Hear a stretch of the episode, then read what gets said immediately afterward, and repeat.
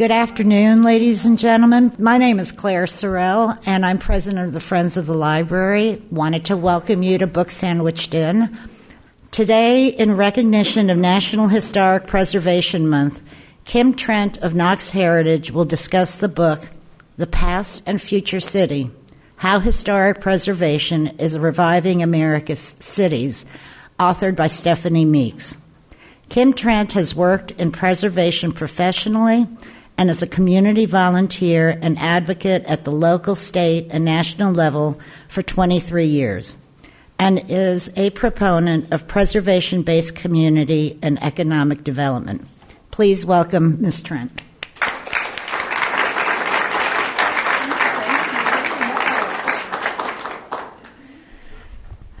Thank you all for coming out. And I'm thrilled to see you here today because, as you know, this is a topic that's really close to my heart. And so when um, Emily called to ask me to speak, she said, Oh, there's a new book out. And I said, Well, I know, I already have it. it's by Stephanie Meeks. And so it was a perfect opportunity for us to do this in May, which is National Preservation Month, and talk about our work. And when I was reading the book, it really felt like it was a journal recording the last 25 years in preservation since I have been involved because it, it really has changed a lot from what it used to be. It started out with wealthy ladies saving Mount Vernon and, and other places that belong to famous individuals or wealthy individuals. And it's changed over time. And I think if I had gotten involved before I did, I, it wouldn't have interested me. because for me, it's always been so much more about than about the buildings. And, and it's um, a line of work that I feel very blessed to be in because it's never boring. It has great meaning for myself and for the community. And you can see your work when you drive around town. So that makes it really nice. So, reading this book brought up so many things I've learned with my colleagues across the country over the last 25 years. And so, I'm really thrilled to share it with you and really proud of Stephanie for writing this book. It's her first book. And I was on the board of the National Trust when she came on as the new CEO and really had her job cut out for her as we were coming into the 21st century and what is preservation going to be after the 50th anniversary of the Historic Preservation Act. So it's been a real time of change since she came along and we're very happy to have her. So I've broken it down by chapters, and I do hope you'll go back and read this book. It has great examples. And the gratifying part when I was reading it was how many things Knoxville has gotten right. Um, I travel a lot to do speaking and training, and there are so many towns that really haven't quite figured it out yet. Um, including my hometown, Mobile, which is like 10 or 15 years behind Knoxville. So I go home and go, gosh, y'all have all the pieces. You just hadn't put them together. But I'm happy to say they're getting there too. So we're lucky as a community to have this. So the first chapter is downtown is for people. And so when I moved here in 1991 and would visit Market Square on a Sunday, there would be just me and my companion on Market Square. In 1991, there was no one downtown. There were no people downtown. And that was kind of shocking to me coming here because I just thought it was so beautiful and had so much potential. And I didn't know at the time things I learned later and things that she talks about in this chapter, especially um, Jane Jacobs, who they, some people call Queen Jane, and I would be one of those. Um, she was a resident of New York, an architectural critic. She lived in Greenwich Village, and she was one heck of a dame.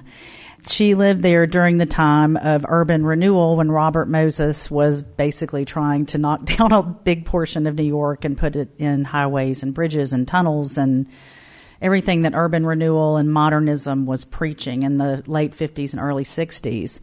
And she just wasn't going to take it. She wasn't going to put up with that nonsense. And went on to write a book called The Death and Life of Great American Cities.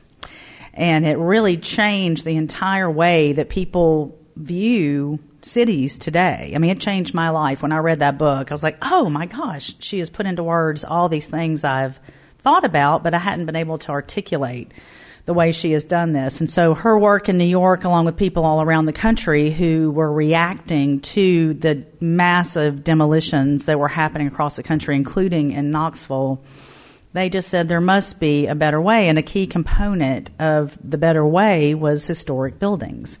And so it went on till, you know, 1966. We finally had federal legislation that incorporated historic preservation into planning and law and transportation and all the things that we take for granted today that help our cities and help us maintain the historic buildings that we love so much. And I love this image is because this um, is the 500 block of Gay Street a couple years ago. It actually was a photo they used in the National Trust annual report because they were involved in the work on this block with us. The original plan was to tear down everything on the right side of the screen and put in a large plaza and a movie theater, which was totally a suburban model, not something you should do in an urban um, environment. And so we were able to work with now Governor Haslam, who was mayor at the time, and come up with a solution that really followed what Jane said. we try to do what Jane says. And it created the movie theater and put windowless boxes on the back of the historic buildings. And you didn't have a giant vacant plaza, which is usually what plazas are. They're usually empty spaces in cities. And it made more gathering places for people to eat out on the sidewalk, to go to the businesses in those buildings, and it really provided density in that block. And density is a key to great cities, and historic buildings play a really big role in achieving that density. The 100 block of Gay Street a few years back was named a great street by the American Planning Association. And the reason it's a great street is, you know, the reason that, that she named the chapter this older, smaller, better. Older buildings enhance urban vitality. We always kind of knew that this happened, or those of us who were interested in preservation, you instinctively knew that historic buildings created more lively spaces. But what Jane Jacobs did, and later on what the National Trust did through their um, Green Lab in Seattle, a program that they designed specifically to quantify this information was to find out yes, in historic districts with older buildings have a mix of sizes and ages, you see more vitality. You have more density than people realize. You cannot believe how many people are in the 100 block of Gay Street. They're all in there behind all those windows. there are hundreds and hundreds of people in that one block. And what it's like, we always say, Jack, it's like the densest block in, in Knox County there, but it's sort of hidden away. Also, those types of blocks they've quantified they have more business income per square foot there's more cell phone activity on blocks like this there's more um, activity after dark there are more small businesses. There are more women owned minority businesses. There's just by nature of these buildings more life that occurs in historic streets and blocks and downtowns. And that's the great thing the National Trust has done in the last few years is to give us those numbers and track it through GIS and every other method that's out there. So just because we like old things doesn't mean we don't embrace technology. And it's very gratifying for us to know what we thought was true is true. So the next section is on unleashing the power and potential of historic fabric. And I really like this quote. Indeed, the cities across the United States that are really taking off now, attracting businesses, creative innovators, and millennials back to their fold are the ones where mayors, city council members, and other municipals get it where historic preservation is already being used as an important planning tool to leverage older buildings toward equitable and sustainable growth.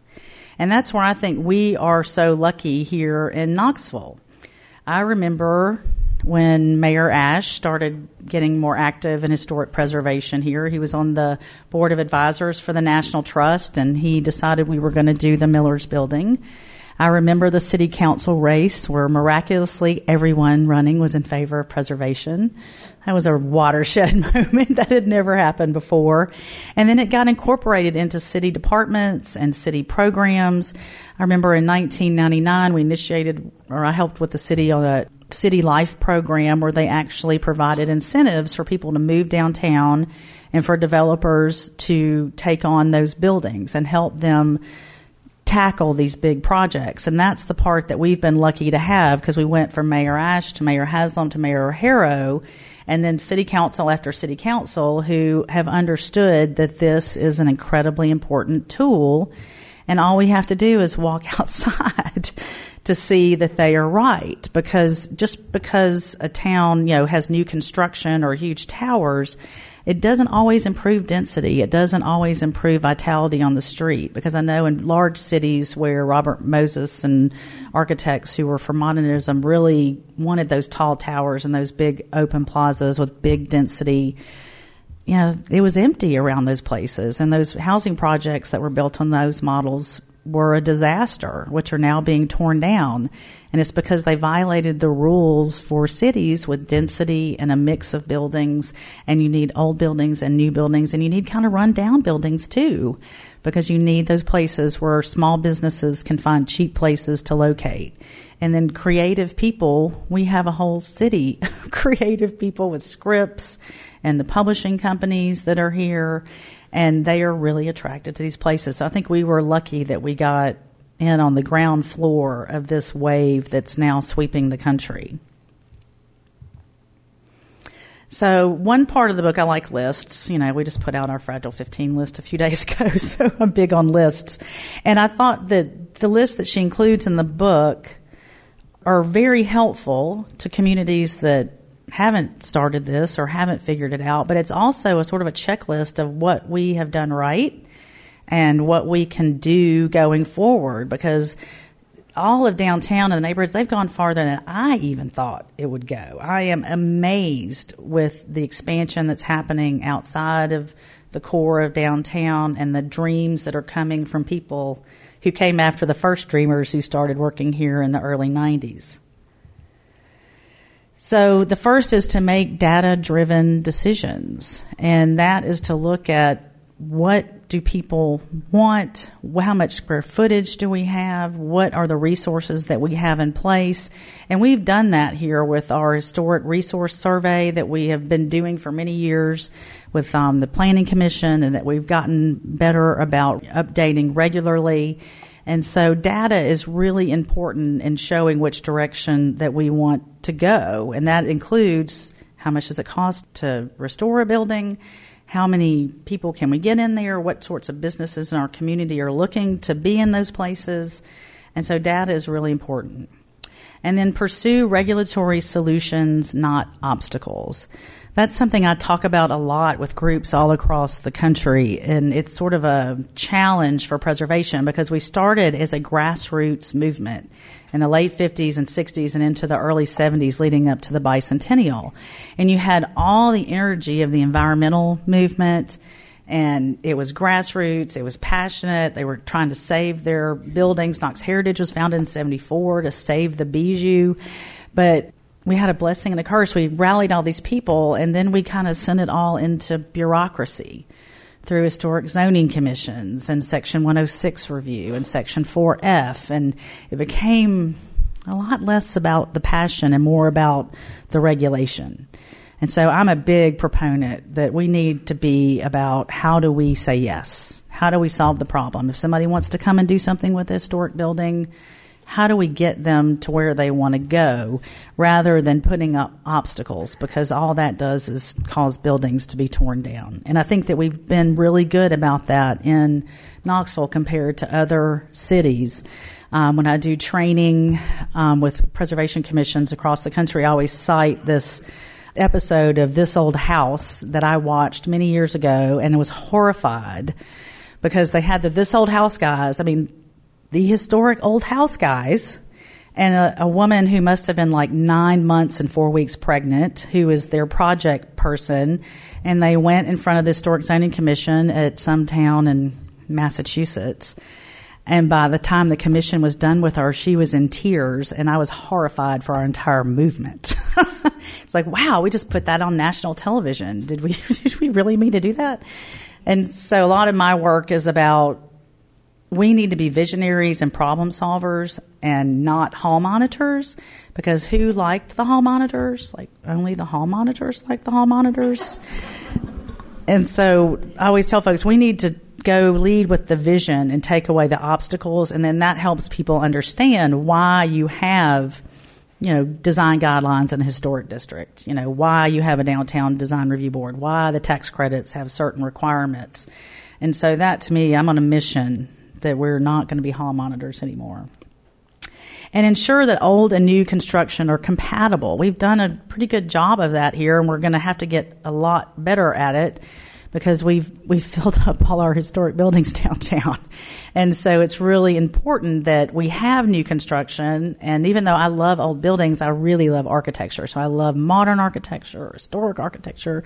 I, I love it, but if it's not rolled out properly in a city, new construction can really damage the work that especially in Knoxville that we have done so far. So it's really important that we have a downtown design review board that we understand that we're all in this little pond together and everybody who throws their rock in is causing ripples for others. And so we're we're way ahead of a lot of towns by having downtown design review.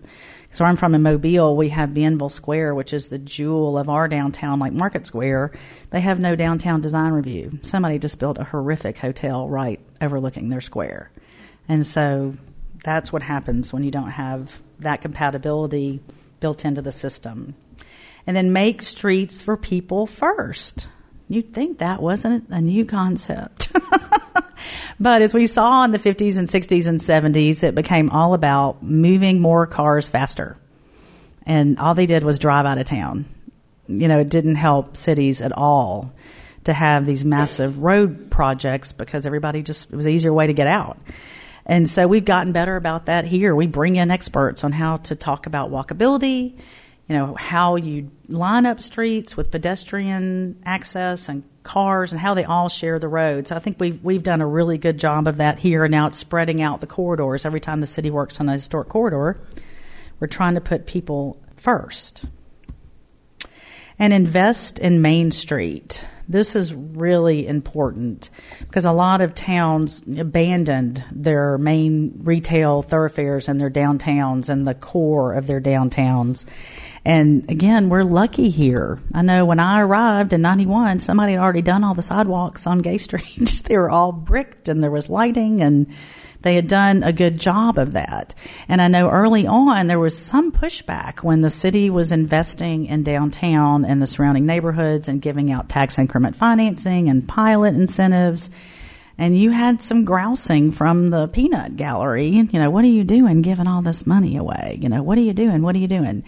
And I think a lot of people didn't realize it's a long term investment. And if the city had not invested first, I don't know that David Dewhirst and Leigh Burch would have hung around to make their investment, which we're now benefiting from many times over and will for decades to come. And so a city needs to understand that you need to invest in those buildings and the businesses and the developers who want to be there with you and not put blockades up. And then this is one that we work with all the time. A lot of your eyes will glaze over, but the historic tax credits are really important. Um, Knoxville, I think is we're second in the state on utilizing historic tax credits after, just after Memphis. And Nashville, they're pitiful. They haven't, they've hardly used them at all, and it shows. Um, so it's a really important thing. And so we do a lot of work with developers as consultants on tax credit projects. And what it does is it allows developers who do income producing properties, you know, commercial space, rentals, to get a 20% tax credit on what they spend to save these historic buildings. And a lot of times we found in these urban cores that were abandoned for a few decades, the buildings are in worse shape. And so you've got a gap of deferred maintenance, total neglect, abandonment.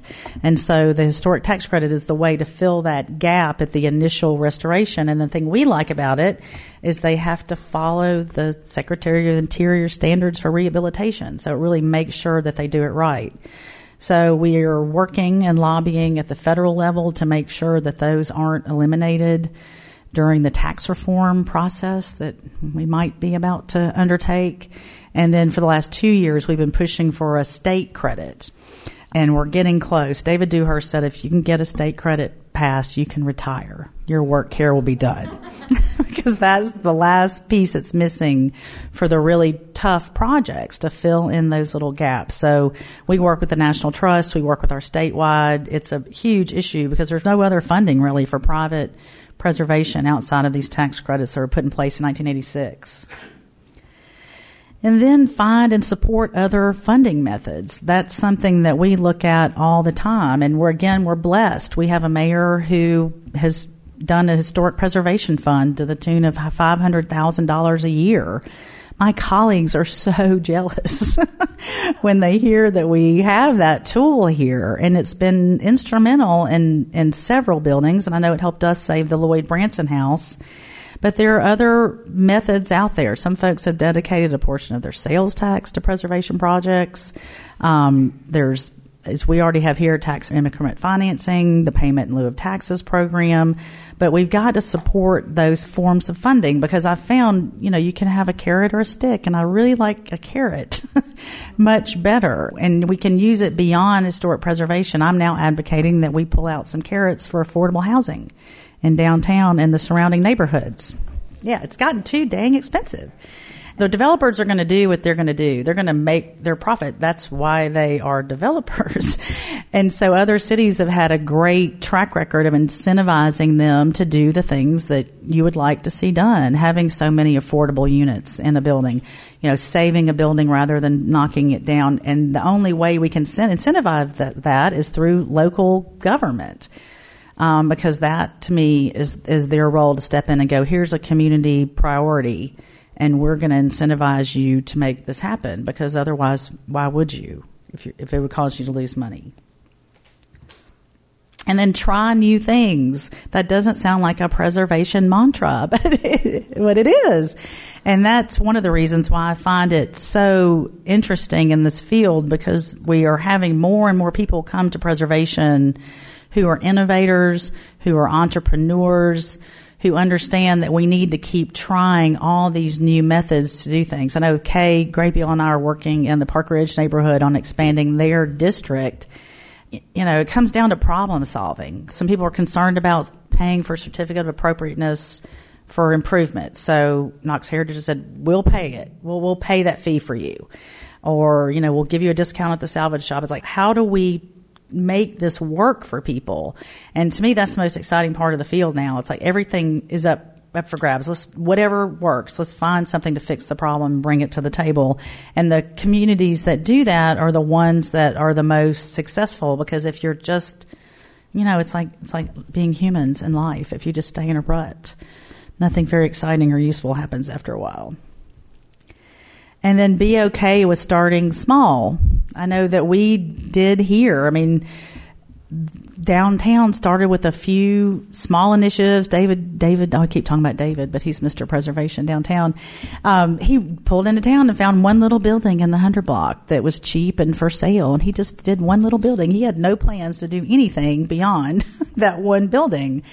And he figured out how to do it. We started with our housing program, just doing one little house in Old North Knoxville on Oklahoma Avenue, and then you figure it out. So we have a tendency, for some reason, I was talking with folks this weekend about that or yesterday about that dome that was going to be over Market Square for a while, and and the planetariums and the aquariums and the baseball stadiums and you just feel like you have to do something big.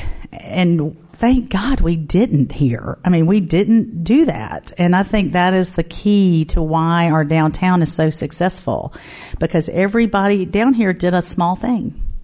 And then the small things became bigger things. And we didn't have to have a silver bullet or a giant project that had nothing to do with Knoxville. So starting small is a great place to start. And then you have more time to and more room to fix it as you go along. And then keep historic properties in active use. I mean, this is the basic, the basic thing that we're after because I, I talk to people all the time who talk about old buildings and restrictions and what can we do, what can we not do, and it's like we need to do whatever we can do to keep it in use things that are not used fall down or burn, like the Jackson Avenue warehouses. And so if if they're not being used, or Eugenia Williams House, there's another one for you. Um, if they don't get used, they slowly fall apart. And so that is my goal every day. How do we get somebody to use it? We don't care what the use is as long as it's legal.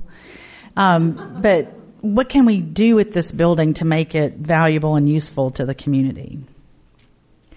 Another thing that has changed a lot in preservation um, in the last 50 years is we used to just tell the stories of the rich, white, powerful people. That's what we did. Those are the people that we admired.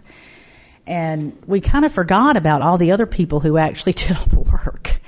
So that's been a, a wonderful change that has come about in preservation and a phrase that we use a lot is we have to tell the whole story. You know, everybody's history is important. We don't just save mansions. We save shotgun houses. We save parks and, and places that people come together and that have meaning for them. And so that's one thing I've loved about the National Trust. They have a program that they do every year and it's called, you know, it's with National Preservation Month called This Place Matters. And we have people go out all over the country and they just hold up little signs you know, in front of the little corner store or in front of their grandmother's house or whatever it is. So that to me is the part I get choked up just thinking about it. You know, we, we, we need to save everyone's history. We can't save everything, but it all needs to be on the table. We need to look at what is important to people in every part of our community and work to preserve that to tell their story. Because if we tear these places down, it's really like having amnesia you can't go back and touch it. You can't see, there's no physical record that it ever happened.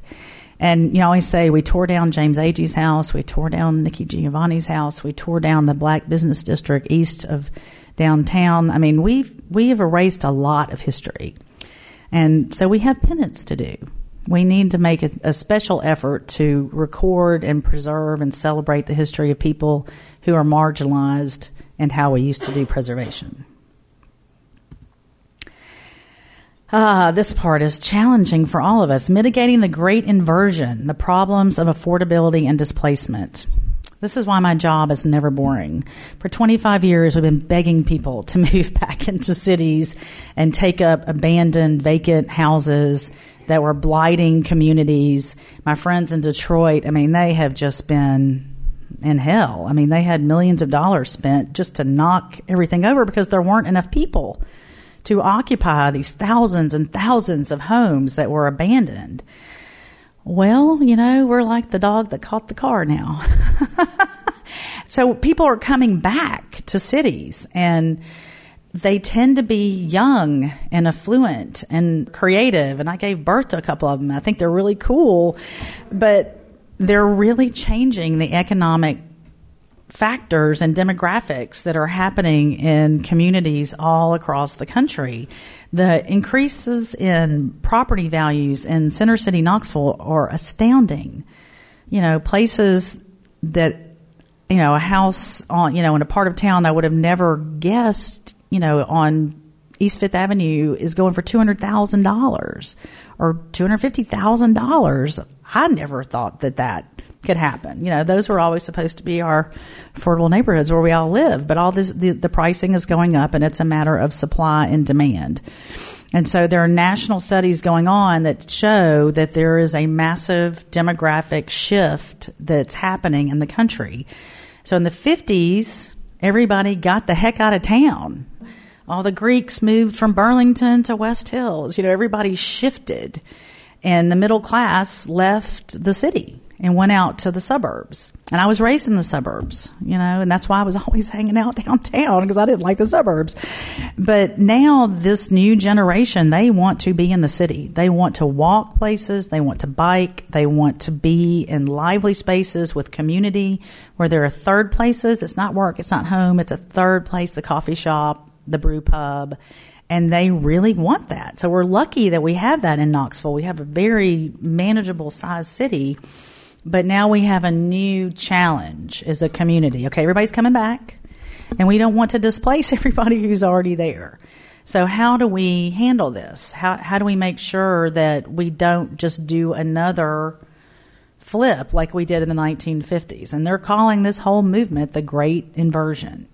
And so now preservationists all across the country are having to deal with how do we handle this? Because we've watched the big cities like Seattle and San Francisco and Washington, and it's it's tough. And so we're lucky that we don't have the intensity here that they have in those cities. But if they weren't ready to help protect their historic buildings, they were going to get run over. Nashville's having that happen right now. There's 100 people a day moving to Nashville. They don't have the st- infrastructure in place.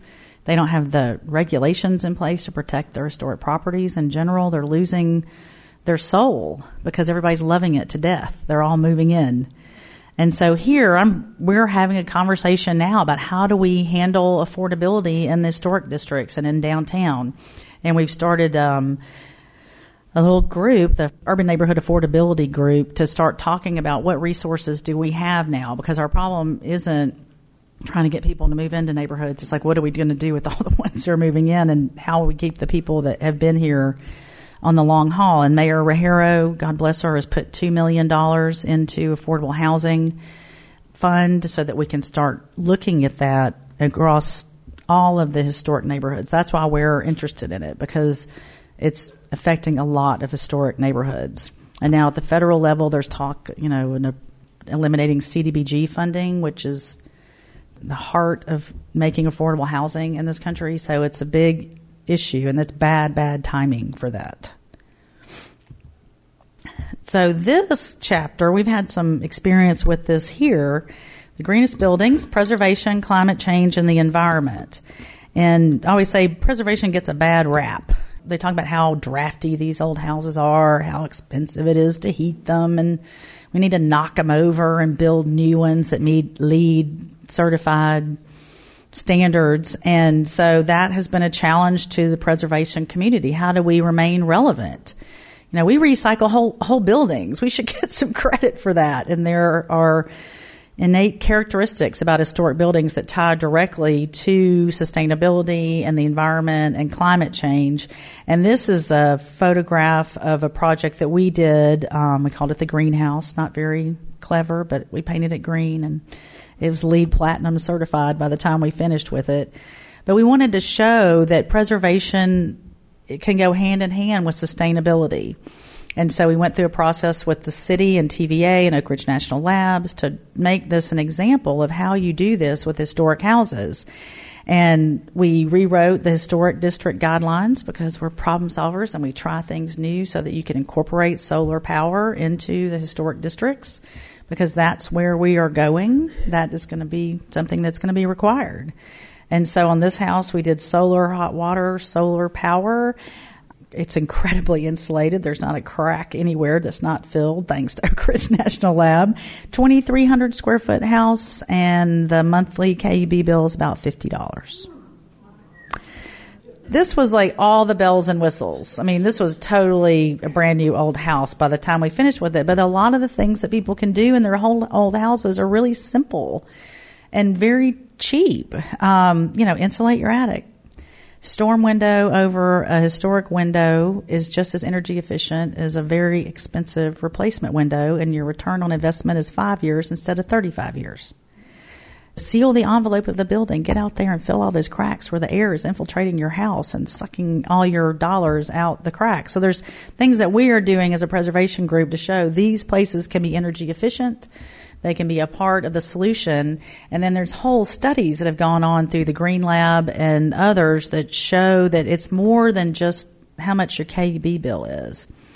Think of the embodied energy in this house of the wood and the brick and everything that was created and hauled there and built and energy went into that. And so my friend Donovan Rypkema, who's a very well known um, economist and studies preservation, basically says when you tear a building down to build a new one, you're basically stealing resources from two generations because you're throwing away what a previous generation did and then you're having to take even more to rebuild these things. So we're in a conversation with the folks who do LEED certification and the folks who talk about sustainability to go, hey, the picture here is bigger. And so cities like Seattle are rewriting their sustainability codes when it comes to energy and incorporating these factors in because it's more complicated than people originally thought. So, the future of the past, livable cities, and the future of preservation. We've got a movement going across the country. It's a very, very exciting time to be involved in this. In the book, Stephanie talks about, again, what we talked about earlier that culture of no has to go away. You know, I tell my staff every day you have two jobs. They boil down to two things. You are selling preservation and you are solving problems. That's what you do every day. And you're not there to say no. You're there to find out how to make it happen. It's like how do we, how do we make it work? What what's the process? And I I love solving problems and puzzles, and it's just fascinating to me. And that's what we have to do as preservationists. We can't be lazy and just go, nope, sorry, that's not in the guidelines. I mean, that doesn't work anymore with what is happening in the country. And if we aren't here to embrace all of these people who are now coming to us through this new generation and baby boomers who are retiring and selling their big houses in the suburbs and moving back into town and moving into condos, we aren't ready and able to help with that transition, then we will be left behind. And then the buildings that we love will no longer be there because there's no one to solve the issues that come from them. Um, this is Stephanie's book, and it's a great manual for people who love cities, you know, and who love old buildings. It, I, I highly, highly recommend it. Not not because I'm biased, because I really like her. So now I will take questions, and don't be shy. I've probably heard every outrageous thing you can think of in the last 25 years.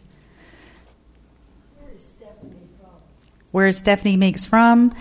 Well, she's in D.C. now, and she lived in Nashville for several years. So she feels a connection to Tennessee, but she also spent a large part of her life in, in Colorado. And she was the president of the Nature Conservancy before she was hired by the National Trust. So we are very lucky to have her at the helm of a national movement. If you could name one of the biggest historic losses in this community and one of the greatest saves, what would they be? Oh gosh, that's tough. I, I think I would have to say losses since I've been here. We've had horrifying losses. If you go look at photographs of what we tore down, you will it will break your heart. But for me, it was the McClung warehouses because I worked for probably 15 years trying to get something to happen with that, working with the owner. And it was just ridiculous that those were lost. It, it, they were the victim of, oh, how can I put this? This is recorded, right? Um, I always say if, if it ends up on my desk, there are, fa- there are factors that seem to to fall from all of those things. And you have irrational speculation about what something is worth. Check. You have a family or emotional connection. You have political um, things that are happening around it. Check. And you often will have um, mental, um, psychological issues that are in play.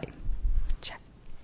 So it had the. I mean, it was a perfect storm. So that one, and it just killed me because that that was just it, right. They would be done now if we had done this differently and it hadn't gotten picked up as a political football at a time when it was the perfect football for those who picked it up. And I think um, the greatest save, I think there's two. One is the 500 block of Gay Street because that was a watershed moment for Knox Heritage. Um, we had never had the resources to do much more than react. You know, we didn't know something was going to happen until it showed up in the paper. So what did we have to do but oppose it? Um, but with this one, we were able to work with Mayor Haslam to come up with a solution that is great from an urban planning standpoint. We were able to use our resources at the National Trust. I don't think people know we managed to get $2 million invested in the project to build the box that the theater is in. So we actually brought a $2 million equity investment to the theater. And then we were able to turn around and, and, help the developers access historic tax credits on the buildings that were there. And it is just, I tell that story all over the country. Because we got the theater that everybody wanted. It's the second highest grossing theater that Regal has in this market, second only to 16 screens at Turkey Creek. The buildings are filled with multiple businesses rather than one business in that same square footage, which is what we would have had if the theater were the only thing sitting on that plot. And you have restaurants and offices. I mean, it is the perfect little block of preservation based urbanism. And then the other one is South High because I started working on that one. I always joke um, when I was pregnant with my 14 year old. And they just started construction, and and that one is protected and is going to be saved. So that one, for me personally, it just we are very stubborn, and then the things that we take care of, they're the worst ones. If there's not a problem, you know, I say if it ain't broke, we don't get to play with it. You know, if it can be done, somebody's going to do it. If it's complicated and political and kind of a mess, that's when we have to move in. I know you've expanded your reach to other counties in Mm-hmm. Tennessee, and I was just wondering what's going on in some of those places around preservation. Yes, thanks for asking. Yeah, we cover 16 counties. I don't think that most people know that. We kept having people from surrounding counties contact us because we have a regional media market. So they would see what we were doing on television or read it in the paper and they would call us and it kills me to not be able to help people, which is also a problem. Um, because there's you can there's just too much to do. So we we established the East Tennessee Preservation Alliance. We thought it was going to be Nine Counties Alliance. It came out of the Nine Counties One Vision process. And then we put out the call, hey, we're starting the Nine Counties Preservation Alliance, and like 16 counties showed up. We thought, well, it's the development district boundaries. We'll, we'll just go ahead and do that. So we basically created a, a model like Knox Heritage that works in the surrounding counties. So we have two reps from each of the counties and they serve on an advisory board and they do technical assistance and an endangered list and an awards list and educational events and um, we've done the Alexander Inn in Oak Ridge. We were the group that helped make that happen in partnership with Department of Energy.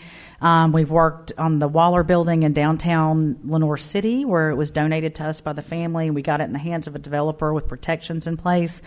So we we go out to all these little places, and then we were talking about trying to deal with entire block of downtown Morristown.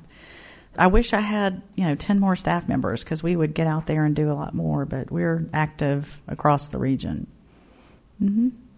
Hi, Kim. I'm Kaye Graybeal with uh, Historic Zoning, MPC. And um, I've enjoyed working with Kim in the past five years that I've lived here. And I, I'm one of those regulatory people, but we also advocate, MPC does. Um, and I'm, I just wanted to make more of a comment. Um, we're working on the Edgewood Park City Historic District expansion together, and there, uh, you raised the issue of that we're dealing with now of um, displacement and gentrification concerns that have happened in on a larger scale in large cities and earlier on in preservation. It's, it's happening to a smaller degree now, but it's something we still need to address with our affordable housing policies. So, uh, the historic district designation, it's very difficult to separate out whether it's those preferences for living areas versus the historic district designation, the zoning itself is what's making the um, exactly as to what is making the prices go up. So I think the land would be valued even without the historic district designation. Um, mm-hmm. A lot of people want to lay the blame on the zoning for causing the prices to go up and people not being able to afford it, but it's going to happen anyway. It's happening anyway. Mm-hmm. And I look at the um, historic district designation not so much as regulation and restriction, I look at it as giving the community a voice as to what they want to see in their community, which they wouldn't otherwise have, and just some guidance to take a step back and look at options for the long term viability of fixing up their houses. So we are trying to work with flexibility in the guidelines. We've reduced our um, application fees for the certificate of appropriateness. We're trying to listen to what folks are saying, concerns about costs, and attack it from angles, but I don't think we can lay the blame of you know, gentrification at the feet of the zoning designation itself. I agree. Because yes. I helped put the district in place originally in 1996, and you can see there was not a massive movement or increase in prices or gentrification in the last 21 years. So now you're adding the market forces, and that's our conversation. It's like these guidelines can help protect your neighborhood because it's coming, and the market. I always say the market don't care. And so this will be a way to have a say for the community at large and also tell people that folks who move into new neighborhoods they have deed restrictions they can't wait to sign up for because they know that they help protect them and their investment. And basically, the guidelines are the same thing for neighborhoods, except the Historic Zoning Commission helps them. They don't have to hire a lawyer like the new sub- subdivisions. Right. Okay. Are you giving me the? All right. Indeed, I am. Thank you so much, Thank Kim. That was a wonderful talk. And uh, thanks to the Friends of the Library.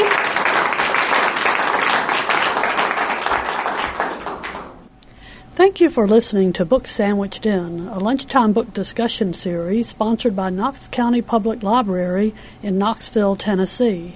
To find other podcasts, please visit our website at knoxlib.org.